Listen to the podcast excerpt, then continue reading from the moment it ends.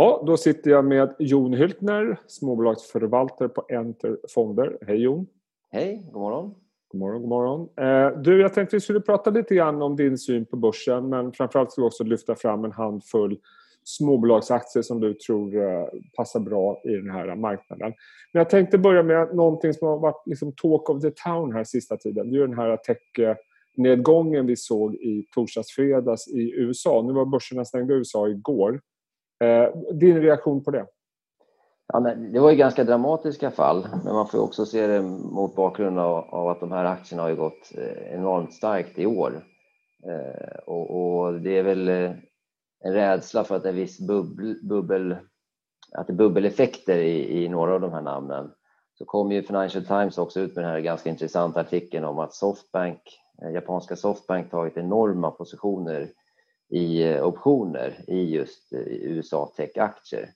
Och, och, det i sig kan ju ha, ha spett på den rörelsen så att eh, många av de här aktierna har gått eh, extra starkt. Sen eh, har vi också sett att retailflödena har varit onormalt stora i USA. Eh, som andel av totalmarknaden så har, det, har den gått upp ganska markant. Och där kan man också tänka sig att mycket av de pengarna har kommit in i de här lite hetare namnen och ser man på några av de här aktierna som Tesla så är det ju det är inte konstigt att den, den går ner efter den uppgången man har haft i år. Eh, det, det, det är rätt mycket luft i den värderingen.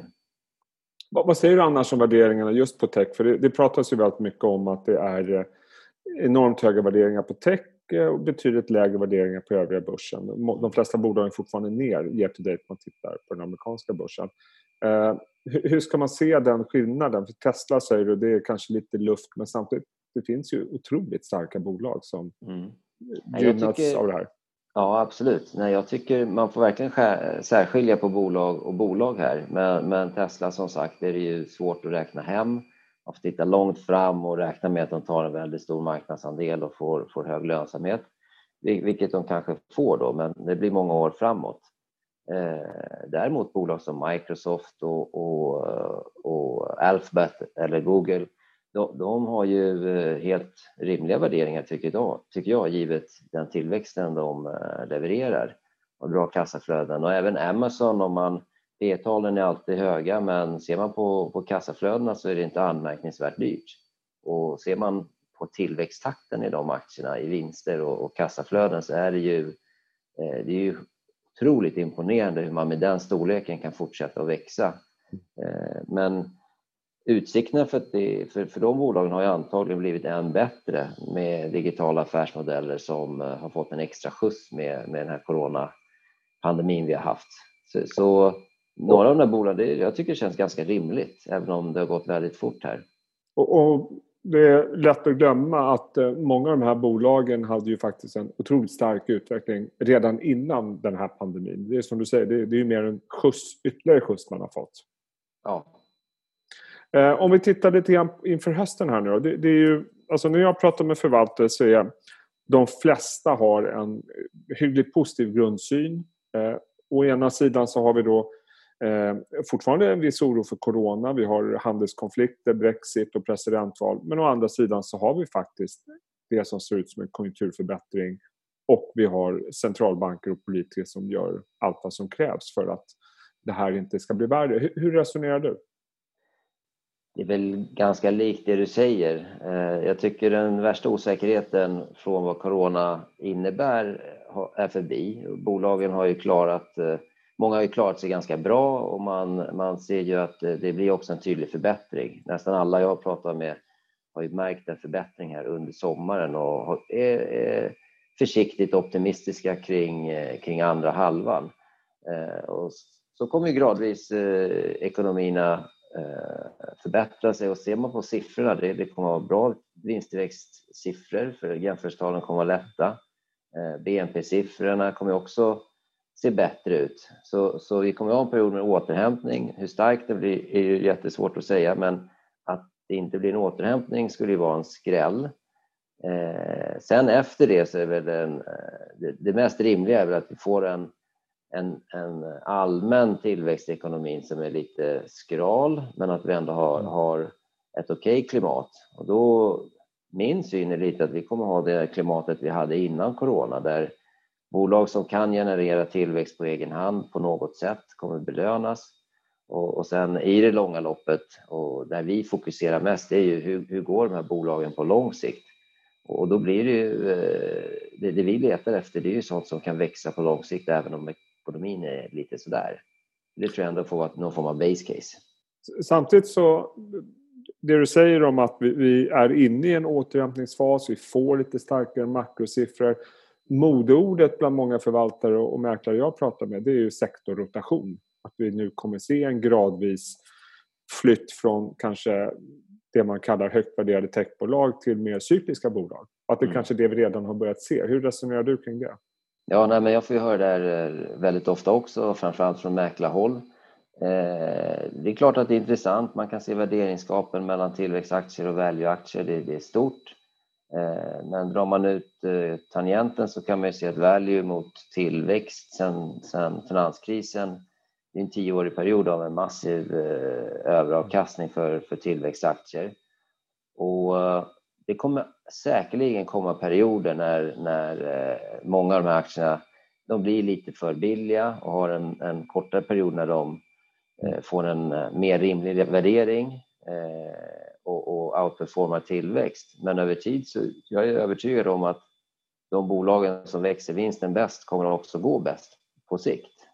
Eh, och, och vill man ha det rotationssegmentet i sin, i sin investering då måste man ju tajma de rörelserna och det är ja. kanske det är många som kan göra det säkert på ett lyckosamt sätt. Själv tycker jag att det är otroligt svårt för, för man vet aldrig riktigt vad det är som triggar en sån omvärdering. Eh, så jag fokuserar inte jättemycket på det utan eh, jag håller mig till de bolagen jag tror kommer vinna på lång sikt. Eh, och har lite andra parametrar att titta på för att justera på, på kort sikt som mer hur vinsterna går och hur, hur värderingen går mot vad jag tycker är rimligt för, för just det bolaget. Det, det, kan väl leda in oss på en diskussion kring, du, du har mer än en handfull aktier som passar in på de här kriterierna som har en eh, Eh, bra underliggande tillväxt. Aktierna, de flesta av dem har gått ganska bra i år, inte alla. Eh, och, eh, men det finns goda förutsättningar. Jag tänkte den första vi kan ta upp, det är också ett intressant case, det är Stiptech. Den aktien har ju utvecklats otroligt starkt i år. Man har haft bra rapport, man höjde marginalen om jag minns rätt också för något av affärsområdena. Hur ser du på den aktien och kanske framförallt hur ser du på den jämfört med andra förvärvande bolag? Mm. Nej, man får inte glömma historiken med Stiptech. De kom till börsen med ett stort fiasko. Deras hissverksamhet gick inte alls som den skulle. Det blev en stor besvikelse för investerarna. Så de hade en, en, en period när aktien gick dåligt och, och den var värderad lågt på multiplar.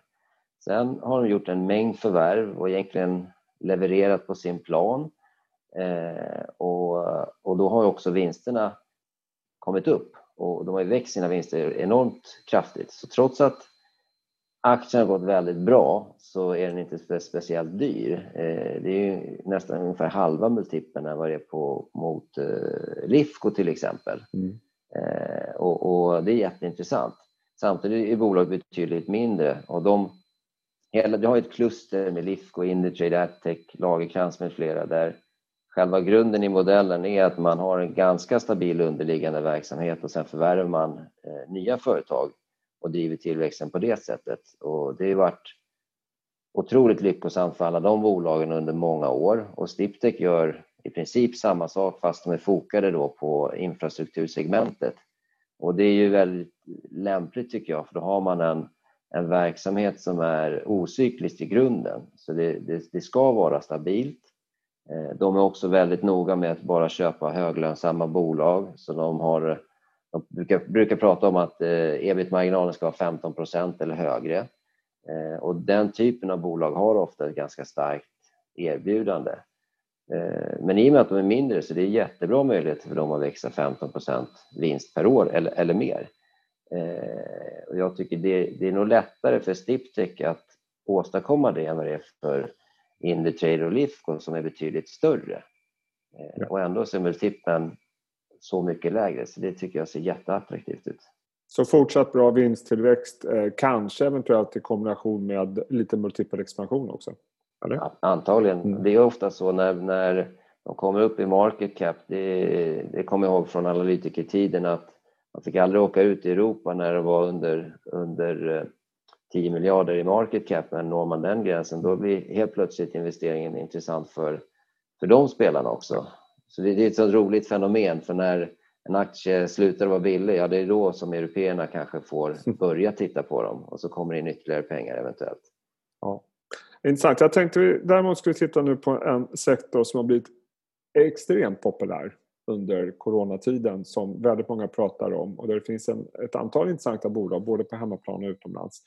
Eh, och det är ju givetvis då den här husdjursmarknaden som har exploderat eh, senaste månaderna. Du har med dig två case. Det ena är ett svenskt och så har du ett finskt också. Mm. Eller hur? Och det är Precis. Musti va? Stämmer. Eh, Musti och Swedencare. Swedencare har vi ägt eh, sedan eh, ganska länge, en bra bit innan corona och vi gillar ju det mm. caset. Eh, det de gör främst är att sälja ett pulver som går till munhälsa för djur, även katter, men, men eh, eh, hundar är största segmentet. Men hela den här marknaden är ju väldigt bra tycker jag, för den är helt ocyklisk. Man, man kommer köpa det man behöver till sina husdjur oavsett konjunkturen. Däremot så växer den strukturellt för djuren blir mer och mer våra, våra familjemedlemmar. Vi lägger mer pengar på, på djuren. Det kan man se på på många, eh, på, många sätt. Eh, till exempel eh, försäkringsbranschen mm. för, för husdjur går ju jättebra. Så, så det är ett otroligt attraktivt segment. Och, och Swedencare och, och Must är väl lite det man har att investera i, tycker jag, i, i Norden. Och tar man Musti så det kom vi till börs här relativt nyligen men har levererat jättebra under, under coronaperioden. Eh, man, eh, om man inte känner till det så det, Must är finskt och sen köpte de Arken Zoo i, mm. eh, i Sverige och sen har man även position i Norge. Men lönsamheten i den svenska verksamheten är ungefär hälften av vad den är i Finland där man har 20 plus ebit-marginal. Och anledningen är att i Finland har man jobbat länge med att få in egna varumärken i sortimentet man har lyckats få en, en bra storlek på de butikerna man har eh, så att det, det blir väldigt eh, yteffektivt. Eh, och det kan man göra i, i Sverige, tror jag, med ganska enkla medel. Så det finns en, mycket, en lång resa kvar på, på lönsamheten där. Sen har man en stor del online också och det, det, det drog man ju väldigt ny, stor nytta av nu under coronaperioden när man, man var tillgänglig för sina kunder. Så det, det är väldigt bra utveckling. Och eh, om man tittar, hur, hur, ser värderingarna ut på de här bolagen? För det som jag sa, det har varit omåttligt populära aktier sedan corona eh, drog igång med tanke på hur många det är som har skaffat husdjur under den här perioden. Aktierna har gått eh, bra också ska tilläggas. Ja, Musti tycker jag är helt eh, acceptabel värdering. Den är ebit på cirka 18 eh, och det tycker jag inte alls är dyrt givet att det kan växa och är helt ocykliskt. kan man se många andra aktier som är betydligt dyrare. Eh, så den eh, tycker jag är, är helt okej. Okay. Swedencare är lite annorlunda. De, de gjorde nyligen ett förvärv som eh, eh närmare fördubblar eh, bolaget eh, och har höga P-tal. Det kom, ser man något år ut så är det fortfarande P40. Eh, men det är ett bolag som kan, kan ha en vinsttillväxt organiskt på 25-30 procent. Efter förvärvet? Ja, efter förvärvet. Eh, och det, det som är jätteintressant, de köpte ett bolag i USA som heter Strafford och eh, de har redan befintliga avtal med, med cirka 10 000 veterinärkliniker. Ja. Och det är ett segment som, eh, som Sweden kan vilja komma åt eh, under en period. Eh, och nu får man snabbfilen till, till de kunderna. Jag tittade på deras hemsida, de har redan lagt upp Sweden Cares produkter på sin hemsida så de har redan börjat sälja. Så jag tror det finns en jättepotential att kunna komma in på den marknaden. Så det, det ser superintressant ut. Ja, spännande med djuraktier inte minst med tanke på hur många det är som köper husdjur nu för tiden. Eh, jag tänkte vi ska avsluta med två case som är lite annorlunda. Den första är IT-konsulten Knowit. Eh, och när jag tog ut en kursgraf på den så reagerade jag lite grann på att den är upp 3-4% Visserligen fick den en skjuts i samband med eh, förvärvet på eller budet på HiQ. Men jag hade nog väntat mig att den skulle gått ännu lite starkare. Vad är liksom, varför är marknaden lite mjukt inställd till den här sektorn? Ja, eh, jag vet faktiskt inte riktigt. Eh, en anledning kan ju vara att man generellt ser på konsulter som dragspelet för, eh, för kunderna. När man behöver dra ner, dra ner på personal så använder man, då tar man det från konsulterna. För det, är, det är en kostnad som man bara kapar. Och det är en oro som har varit för, för sektorn antagligen. Däremot tycker jag man såg under den här coronarapportperioden så har ju alla IT-konsulterna klarat sig mycket bättre mm. än väntat. Och jag tycker att behovet för IT-konsulter antagligen är högre nu än det varit tidigare. Trycket på, på många bolag att, bolag att, eh, att klara sig på ett digitalt sätt när man inte kan ta möten traditionellt och liknande, det, det blir bara större. Mm. Eh, och lyssnade nyligen på, eller under sommaren, sensommaren här, på flera av IT-konsulterna och eh, de har ju bra beläggning. De har varit jätteduktiga på att eh, kunna jobba hemifrån. Eh, så jag, är lite förvånad över att Knowit och några av de andra inte har gått bättre faktiskt.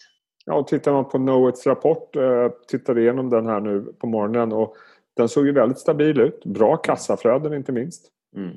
Nej, jag har inget att klaga på egentligen. Jag tyckte att de levererar jättebra givet omständigheterna. Mm. Såklart en del hjälp från, eh, från permitteringsstöd ja. i marknaden, visst, men, men tycker ändå det, det såg bra ut. Och sen ser man hur den handlas och det är ebit 9-10 nästa år mm. eh, och då har du 15-16 om man ser eh, budet på HiQ.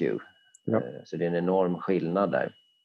Eh, och det är väl inte otroligt att någon annan kommer och lägger ut bud på Knowit som har ganska öppen ägarbild. Så, så det, det, är många konsulter. Datarespons försvann ju för inte allt för länge sedan. Eh, Acando har ju blivit utköpt. Eh, nu är det bud på HiQ, så det är inte så många kvar. Och Knowit är en jättefin affär så, som man skulle kunna ha samma resonemang kring. Mm, ja, intressant. Eh, jag tänkte vi skulle avsluta med någonting helt annat. Det är Instalco, apropå stabila rapporter. Det var ju en väldigt stabil Q2-rapport. Och det lät väl som att de inte hade sett någon avgörande effekt från covid. Mm, nej, och jag tycker det är kul med de här installatörsbolagen. Man har ju tre, eh, det finns säkert fler, men tre lite större. Det är Bravida, Caverion och Instalco mm. eh, i Norden. Eh, och det är så skillnad på hur man levererar. Och det här är ju verkligen en, en people's business. Där Caverion får inte riktigt till det. Bravida gör det bra och Instalco gör det ännu bättre med, eh, med jättebra marginaler för att vara i den här branschen. Eh, Instalco levererar drygt 8% marginal. Eh, men det man inte får glömma är att de binder inget rörelsekapital alls. Det är mycket förskottsbetalningar. Det är inga investeringar för det är en, en, en tjänsteaffär. Så kassaflödena blir väldigt starka för mm. Instalco och de, de förvärvar ju som en maskin. Ja. Och, och, den, här, den här branschen är också så tacksam att förvärva i för installatörsmarknaden, eh, ventilationsfirmor, elektrikerfirmor. Det är små lokala monopol på varje ort, eller duopol. Ja. Eh, och då, då är det rätt tacksamt om du hittar en av dem som vill eh, gå med i Instalco istället och, och, och bli uppköpt så får du direkt en välfungerande Eh, ett välfungerande bolag som har en jättestark position i sin lilla marknad. Eh, så bygger man på det där och, levererar. De har ju växt jättestarkt och kan fortsätta växa 15 vinst per år eller, eller mer. Ja, eh, jätteintressant. Bra intressanta case du tog med dig, eh, Jon. Eh, väldigt bra varierande grupp. Eh, kul att snacka med dig igen. Detsamma. Där Tack tycker jag vi följer upp lite senare i höst se vad som har hänt då. Det blir en spännande ja. höst som jag brukar säga. Alltid spännande. Varje år. Alltid spännande. Eh, alltid Jon spännande, alltid svårt med marknaden. ja, det ska vara svårt. Det ska ja. vara svårt. Eh, Jon Hyltner, tusen tack för att du tog dig tid och ha en fortsatt bra dag. Detsamma. Tack Jesper.